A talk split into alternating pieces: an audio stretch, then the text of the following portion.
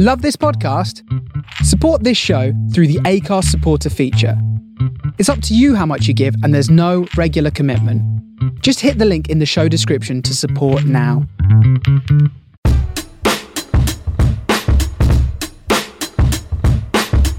Welcome to Soho Shortwave, the podcast from Soho Radio that gives you a taste of some of our best content each month. Soho Radio is an online radio station broadcasting live from London and New York. With a carefully curated Soho Shortwave podcast, you can easily explore our eclectic, exciting range of shows. In the third episode of Series 2, we're looking back at last month, October 2021.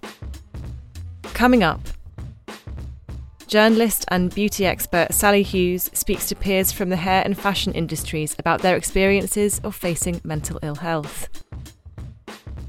A beautiful live session from indie and soul singer songwriter Bernardo. An excerpt from an insightful and intimate interview with acclaimed director Edgar Wright about his new film Last Night in Soho. And to play us out, another wonderful live session from our week long takeover with Iranian radio station Beshknau. First, Sali Hughes speaks to hairdressers Neil Moody and Adam Reed and stylist Grace Woodward about dealing with mental ill health whilst working in their demanding industries.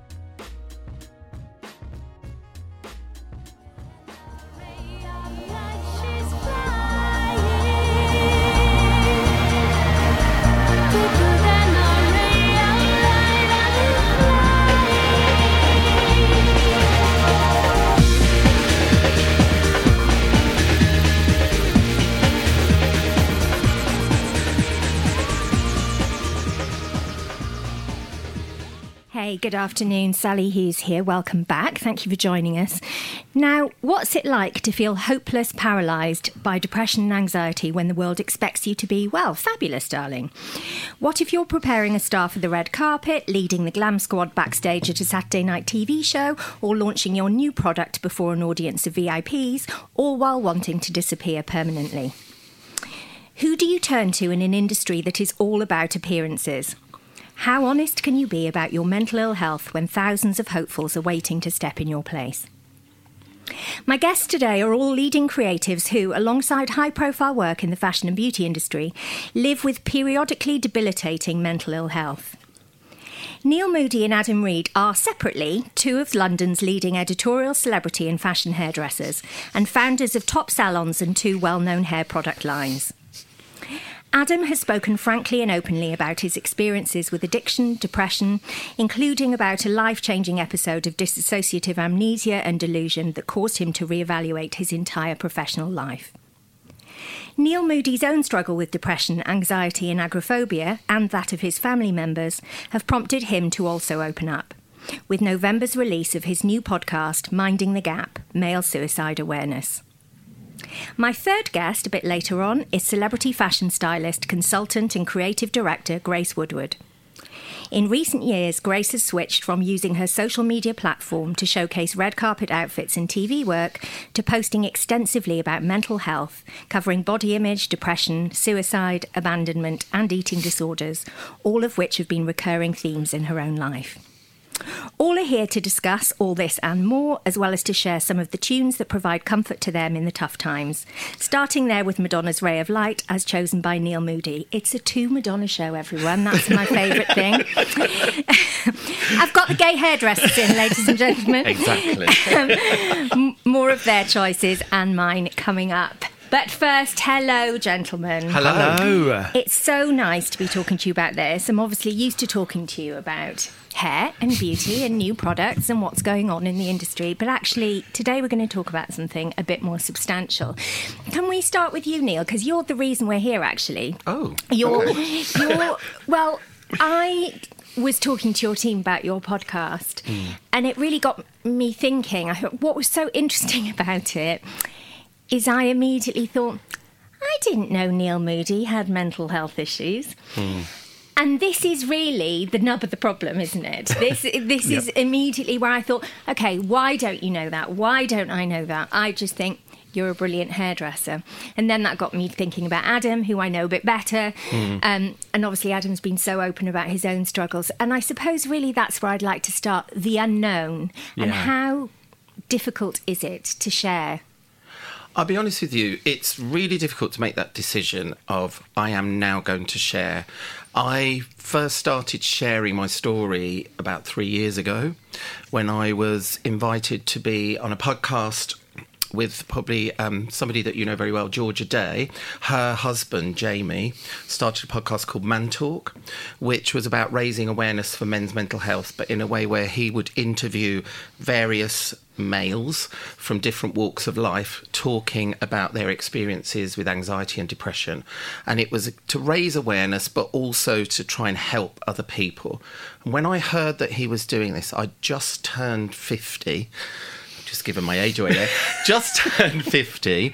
And I had also um, just kind of left my company that I was part of, Windle & Moody, and not that that had started the depression because my depression actually started way before then like when in my like late 20s early 30s and but this was a moment in time when I suddenly felt like I could open up and talk about it in a way where I thought if it's going to help other people, that was my main aim for doing it.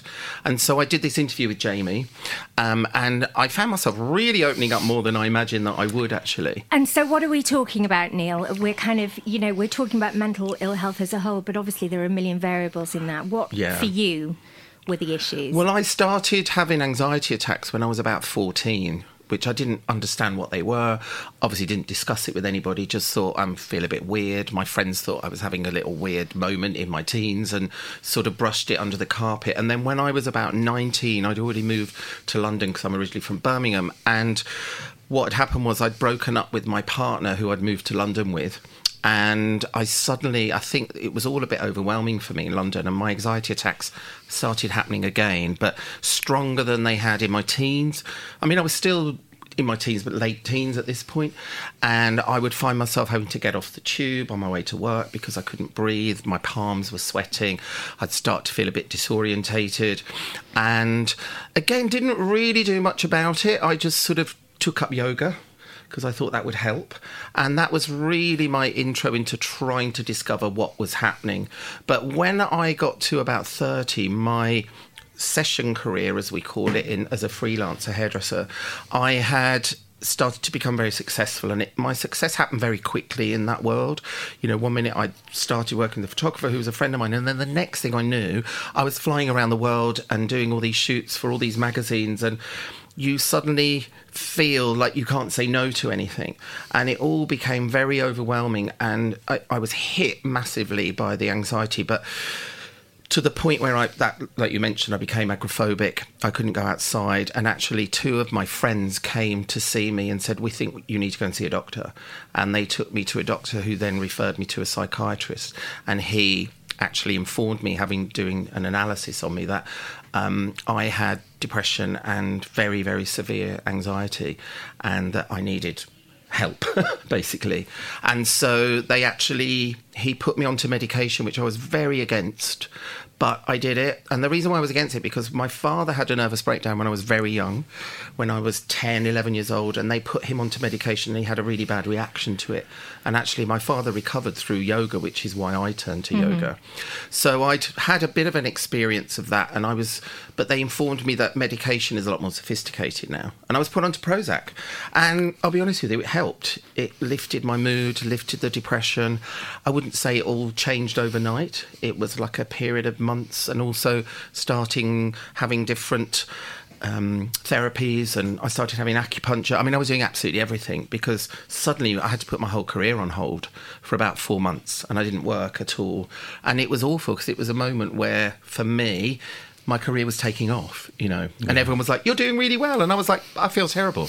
So it was a real defining moment for me. And so in the podcast with Jamie, that's I talked about all of that and you know how being successful isn't always as great as it seems on the outside. Indeed. And uh, Adam is um, nodding profusely along to lots of this, as am I, and Grace Woodward is now joining us too. So let's put a record on and let, let's regroup to talk about exactly that. Mm. Um, all the records today are records that kind of lift our spirits and make us feel good about ourselves or make us reflect, make us cry, make us wail, whatever we need to do when feeling really, really blue. This is one of my choices. It's uh, Se a Vida É by Pet Shop Boys.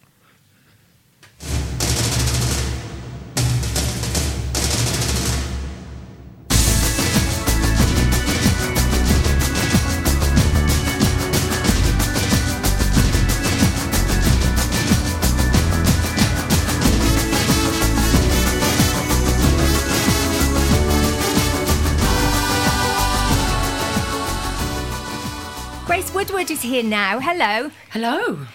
Um, I feel Grace, like I've come home. I know, right? I know. so Grace was um, a Soho radio host for quite a long time, weren't you? A number mm, of years. Two years, yeah. Until was it until you moved away outside of London? No, I still was commuting in from Hertfordshire, but I think that that also made it quite stressful. Yeah. That like the train, like today, my train was yeah. cancelled, but that used to happen all the time yeah. when I was hosting my own show, and it just like my nerves were. Know we're talking, we're on theme today, talking about anxiety, but you can imagine that I was terrified. I'd come in behind the deck, I'd be shaking like a whippet and then crying behind the records. The producer was like, God, this woman, what is up with her? but yeah, it's quite, it's a lot to handle doing this. So well done, Sali. Yeah, I mean, you're, you're... I, I, think I'm on my seventh year. Oh my God, that's amazing. um, but for those of you who have uh, just joined us, we still have hairdressers Adam Reed and Neil Moody, and now fashion stylist Grace Woodward. All of them um, are keen to I suppose, take away the stigma from mental health, mental ill health. And I think there is something particular to our industry. There, there is a set of there are a set of environmental circumstances in our industry that make it a little bit different. Agreed. So before before we went to the record, Neil was sharing his story. Adam was nodding massively and going, "Are you me?"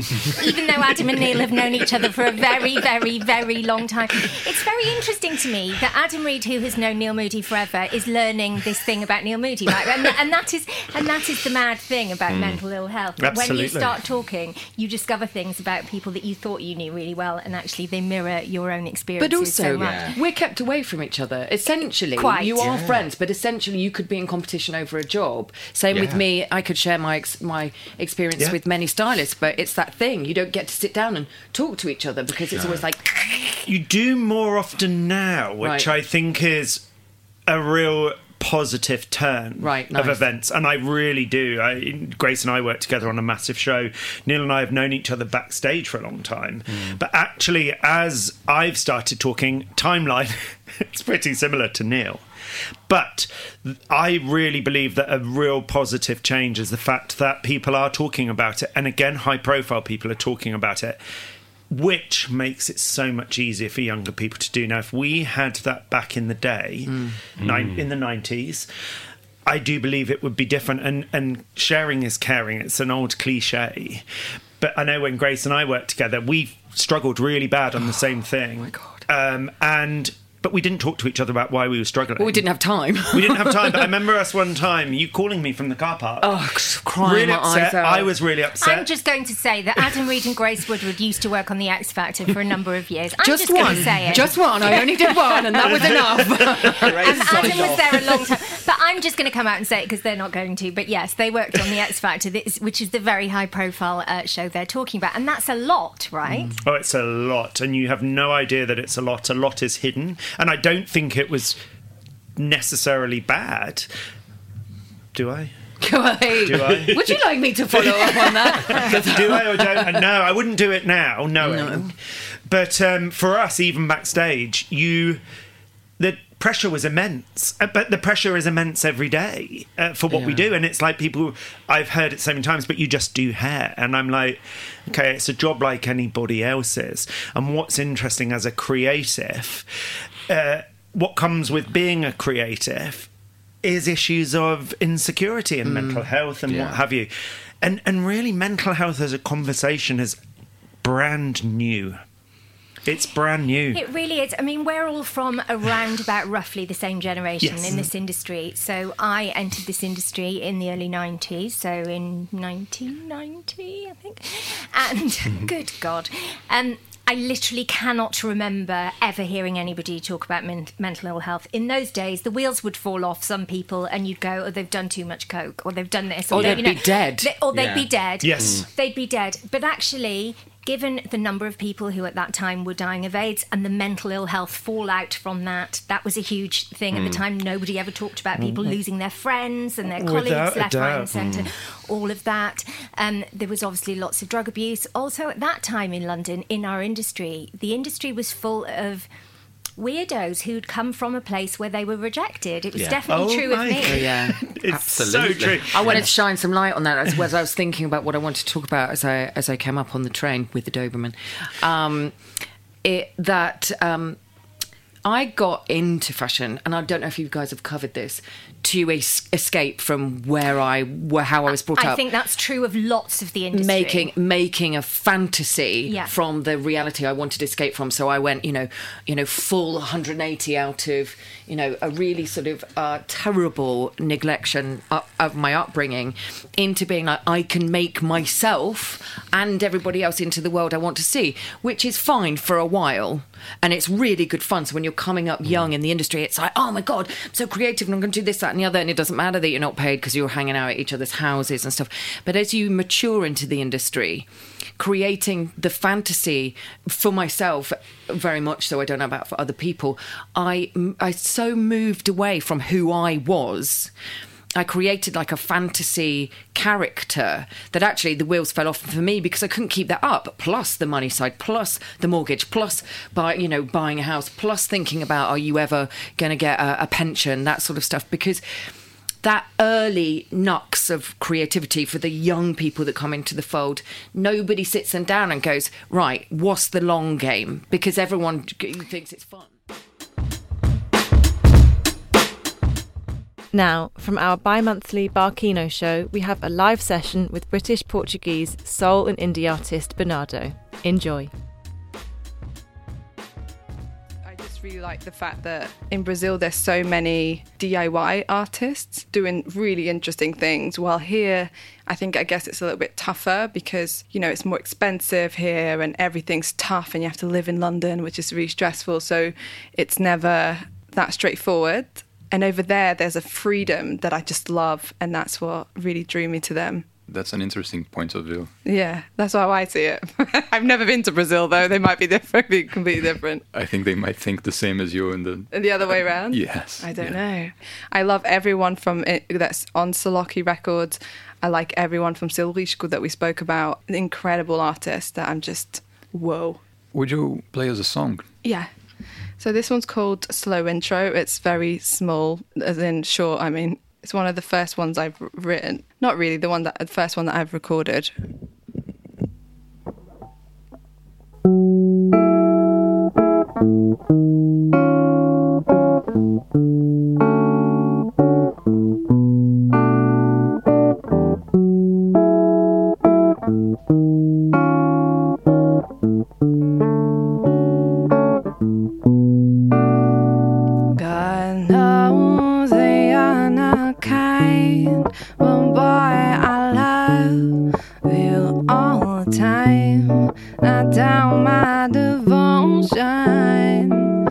comes a surprise. I guess I gave away the clue when you saw me staring right at you. Boy, you're always on my mind, on my love, so undefined.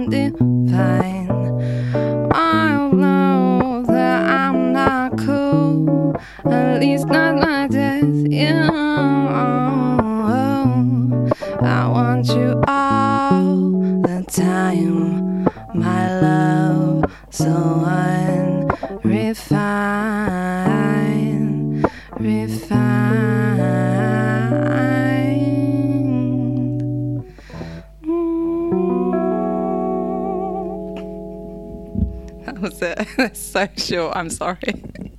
That's like a minute song, but here we go.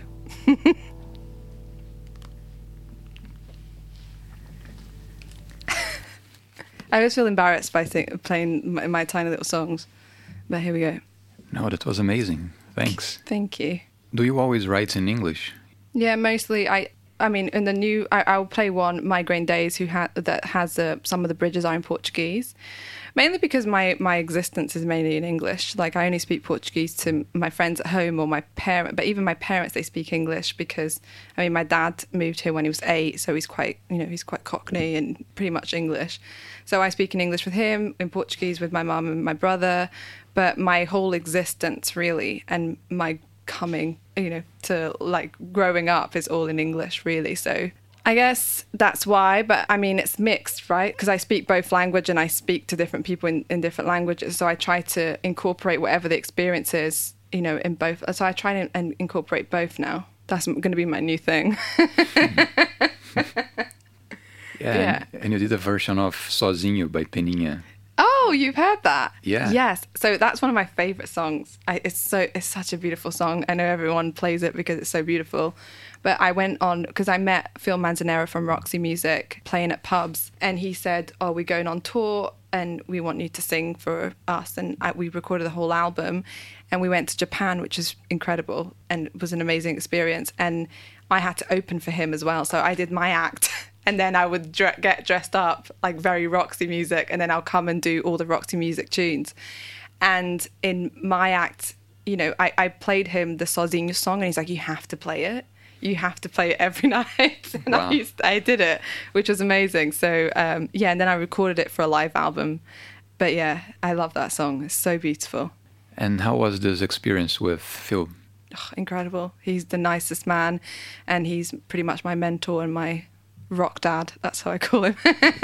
it's incredible because first of all, you you have to know your shit. You can't really be messing around, and it's um, you know, and you learn all the Roxy music tunes, which are one of the best. I mean, they're just so great, so well written, and such great tunes. And I get to then sing them out loud, you know, and add my bit to it. And he he would let me do any. I mean, he's just so positive. And when I did this Volta por Cima with you, I asked him if he wanted to produce it, and he helped out a bit.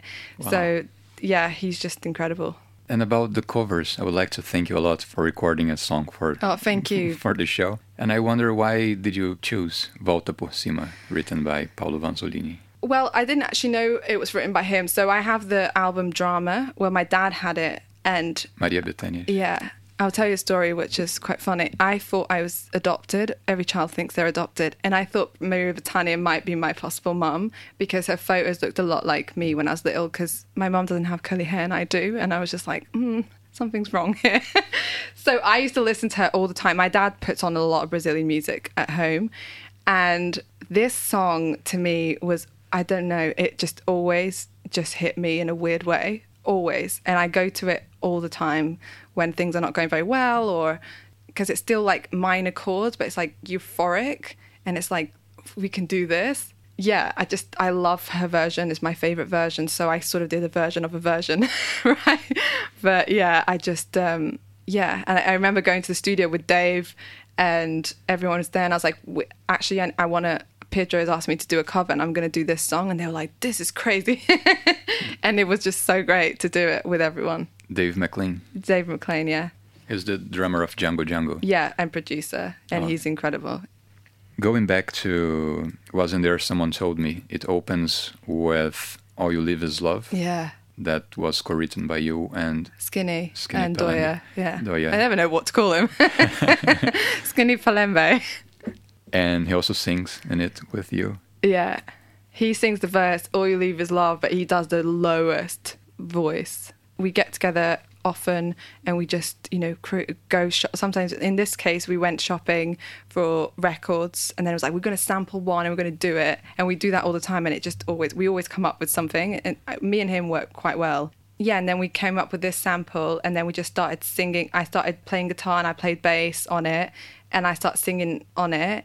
And then it was just like a weird, it's a weird song, really. But I don't know if you can even call it a song, but it's a song to me. But um, yeah, it just made total sense to have that to begin to start with the whole EP. Nice. I can't even speak English when I'm on the spot. I can't do it. Doya was curious about something and has sent you a question. He's gonna be like, "You're not answering my text." Yeah. what? Okay. And, what and, and, and, just to, to talk about Skinny Pelembe, he has a show on Soho Radio, Sounds Yellow, once a month. Yeah, he's the greatest. It's, it's amazing, amazing show. Hey Pedro, here's my questions for Sonia Bernardo. Right, assuming you are the leader, singer, and guitarist of your own supergroup, who are the other members in this uh, mighty, legendary band of yours? And um, would you rather have a trumpet for a nose, so when you sneeze it's really loud and annoying for everyone around you, or would you rather have wood blocks for fingers, so everything you do is mildly um, percussive? Ya. so great. Thanks, Doya. Um, I would rather have a trumpet for a nose because trumpet is one of my favourite instruments and sounds, so that would be amazing. That would be great. And it would probably improve my face, really. So, a trumpet for nose, do not want anything on my fingers because that's just weird, quite honestly, Doya. But yeah, the trumpet for nose would be my choice. And what was the other question? Who would be my super band if I was in a band, and who would I pick? Am I lame if I say my friends that play with me anyway? no, uh, I don't know. I wouldn't pick anyone famous. I'll probably just pick my friends Eli, Hal, you know, all that lot, Dave and on drums, Luke, Matthias, that whole lot. I hope they listen to this. and would you play us one more song? So I'm going to play one from Panic Prayers. That was my first EP. Uh, it's called Wiser. It's a song with two chords, so bear with me. Also, it's got lots of trumpets, so I'm just going to scat. Okay, just so you know.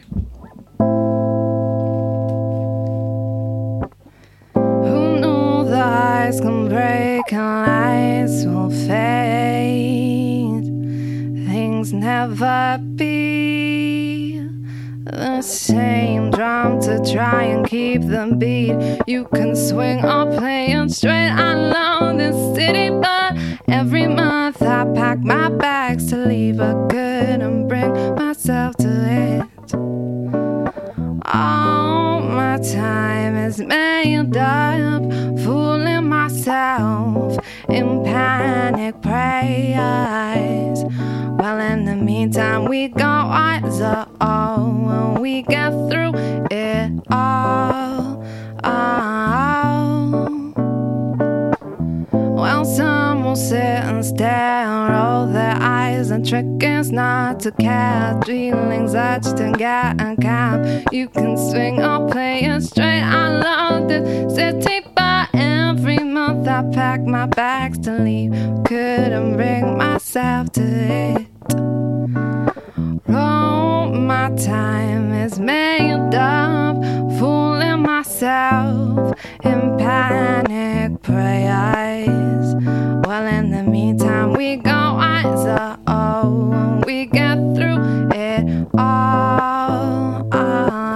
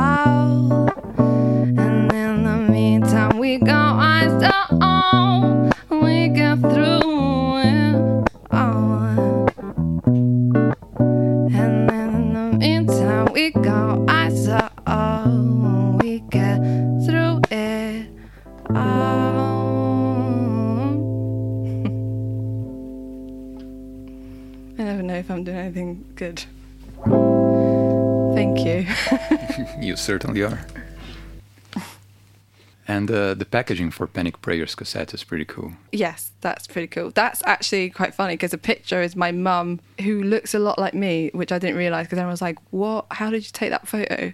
And it's my granddad and my auntie back in the day in Portugal. So, as a child, did your mother resemble Maria Bethânia? No, she didn't. That's why I didn't think she was my mother. no offense to my mom, she's great. no, I don't know who I take to, but I'm like a mix. But yeah, uh, in that photo specifically, I look a lot like my mother. So everyone just thought that was a photo of me, but it wasn't. It was just more of a homage to my fam and my roots. That's cool. I thought it was you. Yeah, there you go. so you have a gig in, in five days mm-hmm. at Lion and Coffee Records. Yeah. How is this going to be? It's a Halloween. I have no idea. It's a Halloween sort of Halloween bash, I guess. There's a few bands. There's like five of us. I don't know who the other bands are. I don't actually know much about it yet, but it's going to be amazing. It's always quite fun over there. It's going to be packed. Everyone's going to be dressed up. I don't know, but probably. I haven't decided if I'm dressing up or not, but I think it's going to be great. Are you playing with bands or just you? yeah, I'll be. Play- well, we can't have a drum kit because the place is too small, which is a shame. Um, so I'll just have keyboards and bass and me. Let's hope it goes well. yeah, it will be fine. And have you been working on any new stuff? You've been recording. I'm working for the album now, so nice. Yeah, that's been going, just going well. I think uh, we're getting there, chipping away. I work at the Django Studio because they're kind enough to let me go after hours because they work up until five and they're normally not there on the weekend. So then I go after five or during the weekend, I'm pretty much always there. So I'm quite lucky because they got so much stuff and I get to wild out. It's pretty cool. Wow, that's great. Yeah. And is it coming out this year, next year? Next year. Okay. Hopefully next year, yeah. And going back to a label, Seloki, mm-hmm. I have a, another question here for you. Oh my God. This time sent by Danilo Samson. Oh, I love Danilo. Sonia, hello. Hey Pedro, how are you, mate? So there goes my question, okay? Um, Sonia, here at Seloki Records, we are really big fans of weird music. You know, like we always like to know what our other artists are listening to and why they consider music weird. So my question is, what's the weirdest music that you are listening right now and why do you consider it weird? Okay? Cheers guys. Well, I don't know. I think all music's a bit weird, but um, I listen to a lot of weird stuff in comparison to a lot of people. Like, I don't know what other people listen to. I listen to a lot of singing from other countries. I'm obsessed with Bulgarian chanting, and that's my new thing just Bulgarian choirs. And I might go and see a Bulgarian choir up in Leeds perhaps next month, so we'll see. Um, I'm into uh, more sort of Arabic singing as well. I listen to a lot of Arabic music. I don't know what's going on or what they're saying, but it's my thing. Um, and then I listen to a lot of, I don't know, just bizarre instrumental music. You know, one of my favorite bands is Roller Trio, who I'm also really good friends with. So shout out. They're from Leeds and they do a lot of experimental jazz, and I'm I love them so much just interesting sounds that have a little bit of a melody that I can catch on to, I really like. But that's the weirdest. I mean, apart from that, I listen to a lot of normal 60s rock and roll and things like that that are just easier to.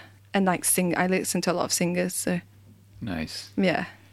Is there anything else you would like to add? To that answer? well, to the to the chat in general. Well, or... I will. I like to say thank you for having me, Pedro, and thank you so so much. I know I reached out to you because uh, I mean you reached out to do the song, but I reached out to you after because making that cover was just such a turmoil time for me, and making it was just such a grounding. I mean, I sound like Oprah. I don't know what I sound like, a bit woo woo, but it was just so great to do it, and it just really I don't know. It just unblocked me, if wow. you will. so it was great, and I'm, I'm, we're having a great time at Seloki with it. And they're they're um, did I tell you they're doing a remix? Otto is doing a remix yes. with his with his brother. Yes. I haven't heard it yet, so I don't know, but it's going to be amazing. Wow, looking yeah. forward to it. Yeah. Well, and I thank you very much. I, I was very glad when you, you accepted it and did record a song.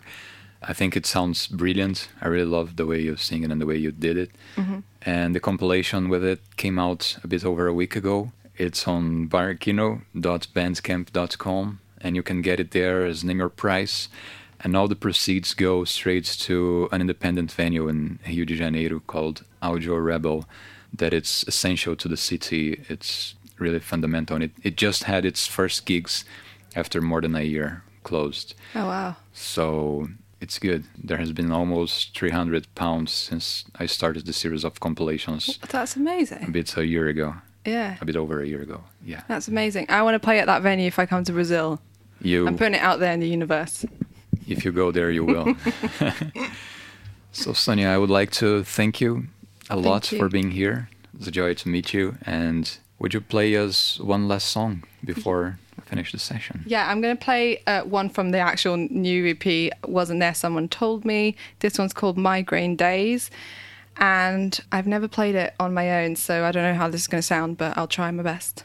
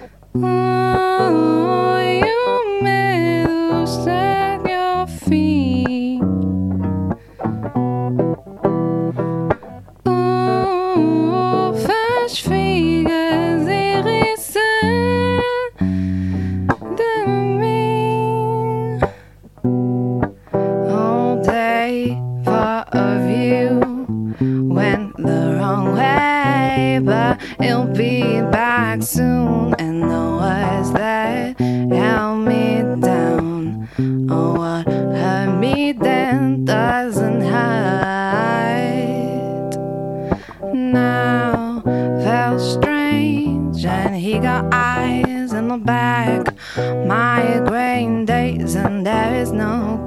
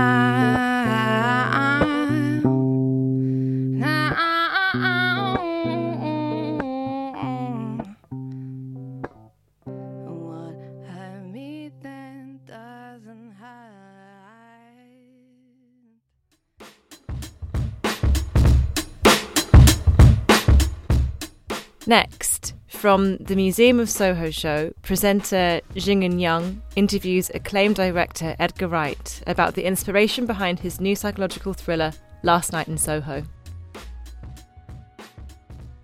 Hey there, how Hi. you doing? Hi, I'm great, thanks. How are you? Good.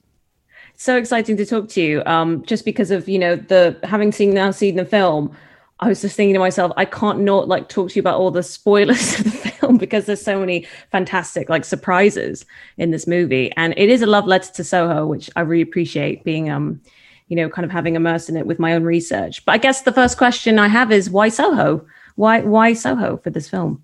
Well, I I I guess probably for in a similar reason to you is like, I mean, I've lived in London for 27 years, um, but I think I've spent more time in Soho than any other area in London, both through work and socializing. Obviously, it's the center of the film and TV industry, but also just you know theater and comedy and music and and you know nightlife, and uh, it's just something. Obviously, it's a kind of a very compelling place, and um, you know the shadows of the past loom large, both in in a good way and and bad, and um, I just, I guess I'd spent just a lot of time here, and it's something that I kind of wanted to unpack for myself in a way.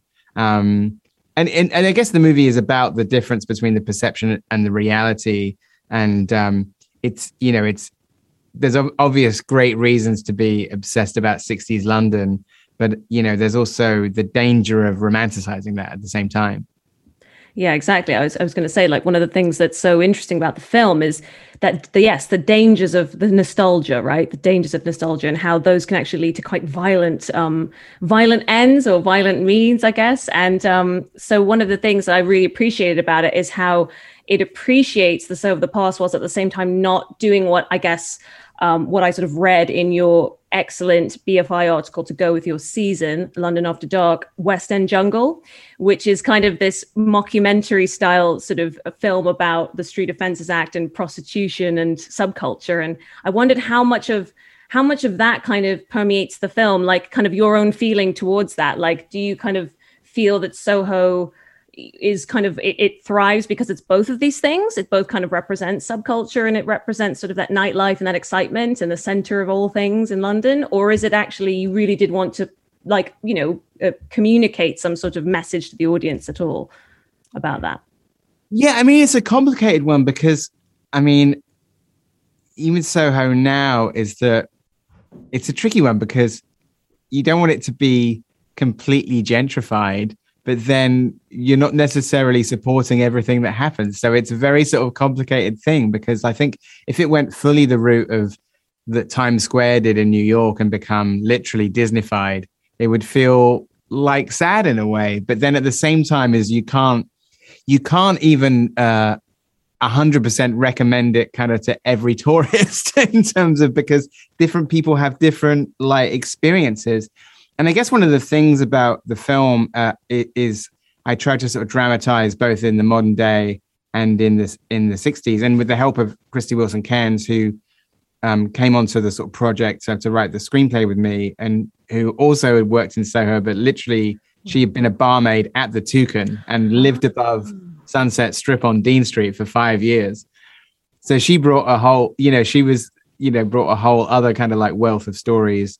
But I, I think the thing is is that like i even as a, even as a man i'm sort of very aware that like sort of you know one sort of like wrong decision late at night can turn into sort of tragedy very quickly. And and i guess that's a thing that i was always a bit haunting to me about reading about the 60s and and actually in writing the script doing my own research because there's all the films that we've both watched, which are sort of like fascinating, and and then was trying to get to the heart of it beyond that in terms of the real facts. And and so the first thing that I did once I said out loud about the idea of making the movie to my producers Nira Park and Rachel Pryor, I said let's hire a researcher to kind of research the real stories.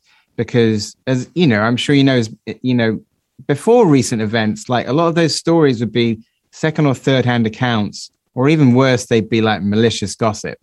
And so you know, what we started doing is doing kind of like interviews with people who lived and worked in Soho at the time and people who live and work there now. And and then sort of also covering every other aspect of the script, including students coming to London and how they find their first year. I mean, I, I have my own experiences of that, but I wanted to hear it from some people in 2020. So that was a, a, a an amazingly revealing process and kind of quite harrowing a lot of it as well. But it was already sort of like sort of, you know, kind of I guess like sort of looking for a grounding and a validation of of what I thought, but with some, you know, kind of like the facts, I guess. This is the Museum Hour on Soho Radio with a Last Night in Soho special. The next track, released in 1967 and written by Tony Hatch and Jackie Trent and recorded by Petula Clark, was uh, a 1968 Grammy Award nomination for Best Contemporary Song, losing to Up, Up and Away by The Fifth Dimension. Petula Clark can currently be seen playing the Bird Woman in the musical Mary Poppins at the Prince Edward Theatre in Soho, but for now, this is Don't Sleep in the Subway.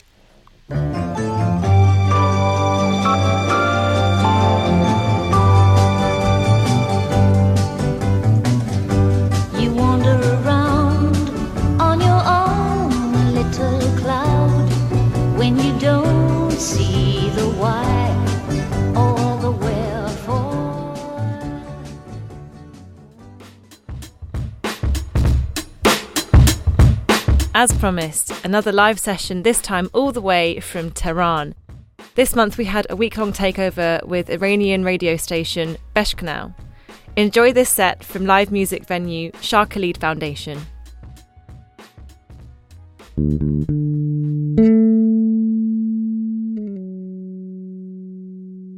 This is Dariush Sardari, radio program producer and co-founder of Radio Beshno Tehran. Today, we are going to give you a glimpse of what is happening in Tehran's music scene. We will take you to the Shah Khalid Foundation, an organization devoted to promoting Iranian arts. We will meet Shah Khalid's founder, designer, and director, a 66 year old architect and musician who has devoted the past decade of his life supporting and promoting the Iranian music scene, realizing an age old dream of his, the Shah Khalid Foundation.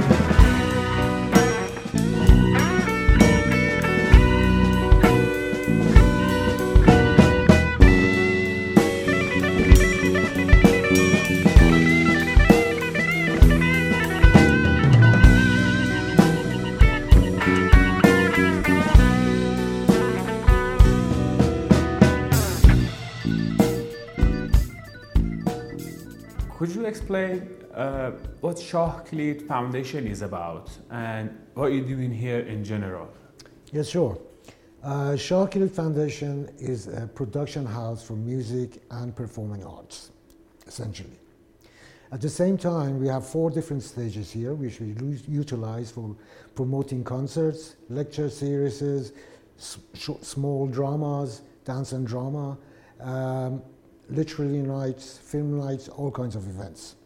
And um, the most important part of Shah Khalid Foundation is that it's a private members club for artists and creative minds only.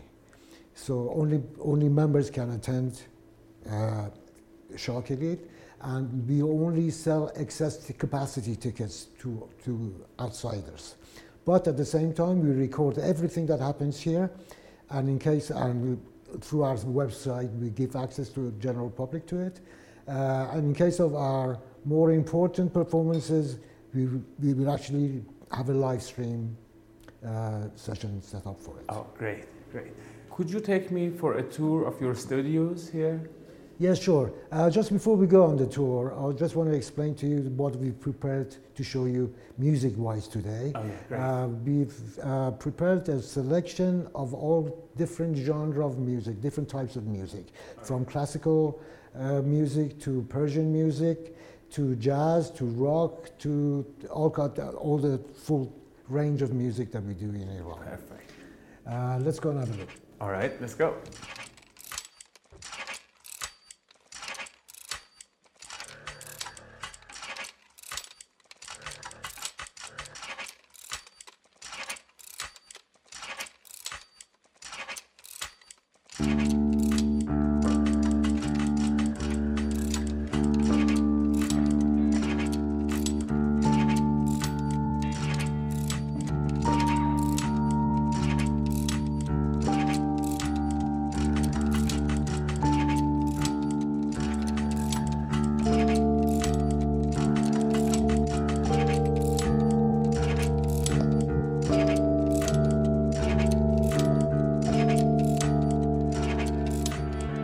نیمه نمون نیمه نما.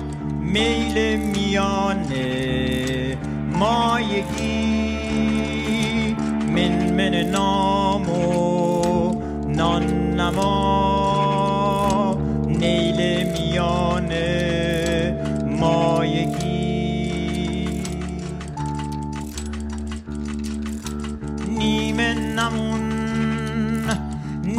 نما میل میانه مایگی من نام.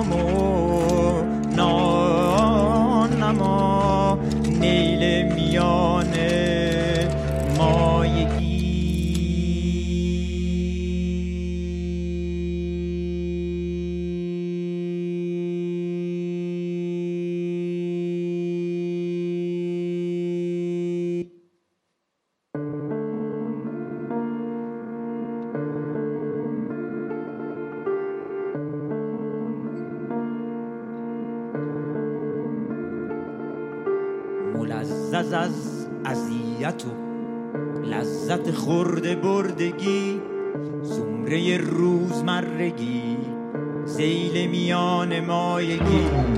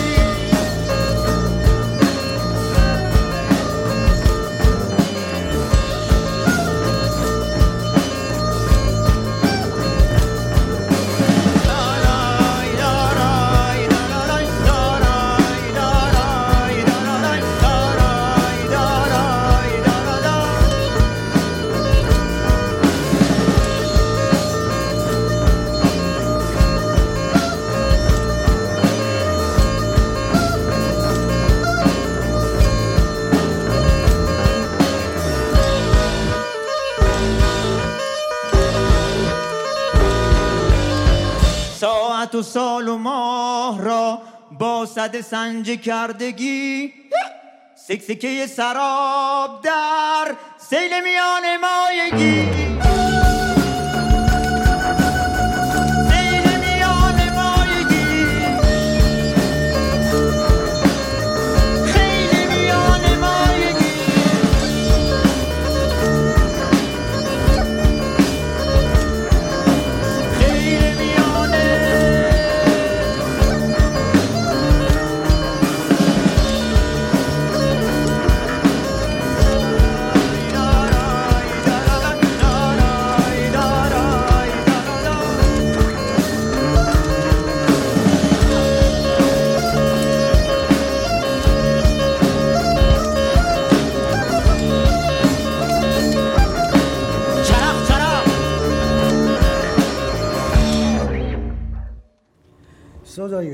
This is our main auditorium.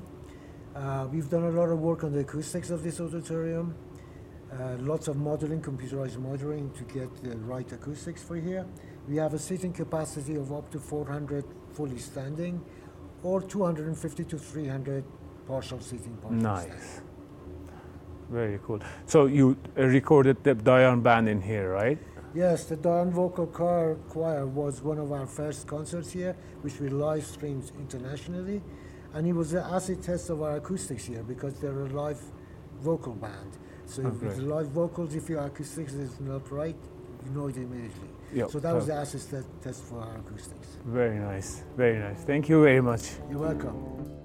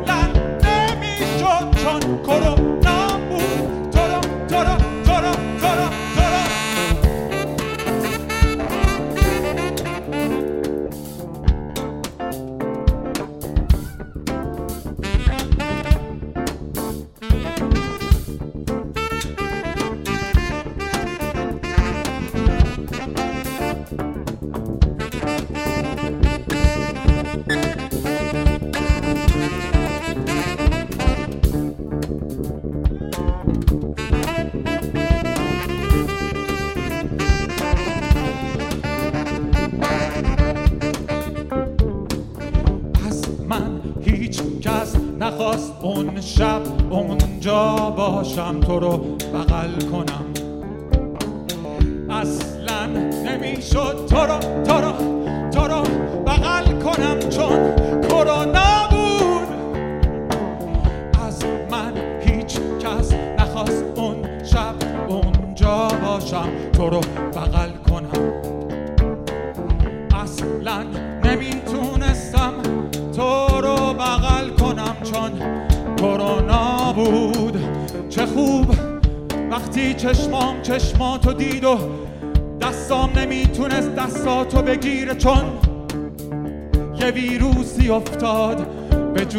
شهرم به جون دستم به جون آغوشم. اون شب همه اونجا بودن ولی کسی چیزی به من نگفت. اون شب کسی از من نخواست که تو رو تو رو تو رو تو رو تو رو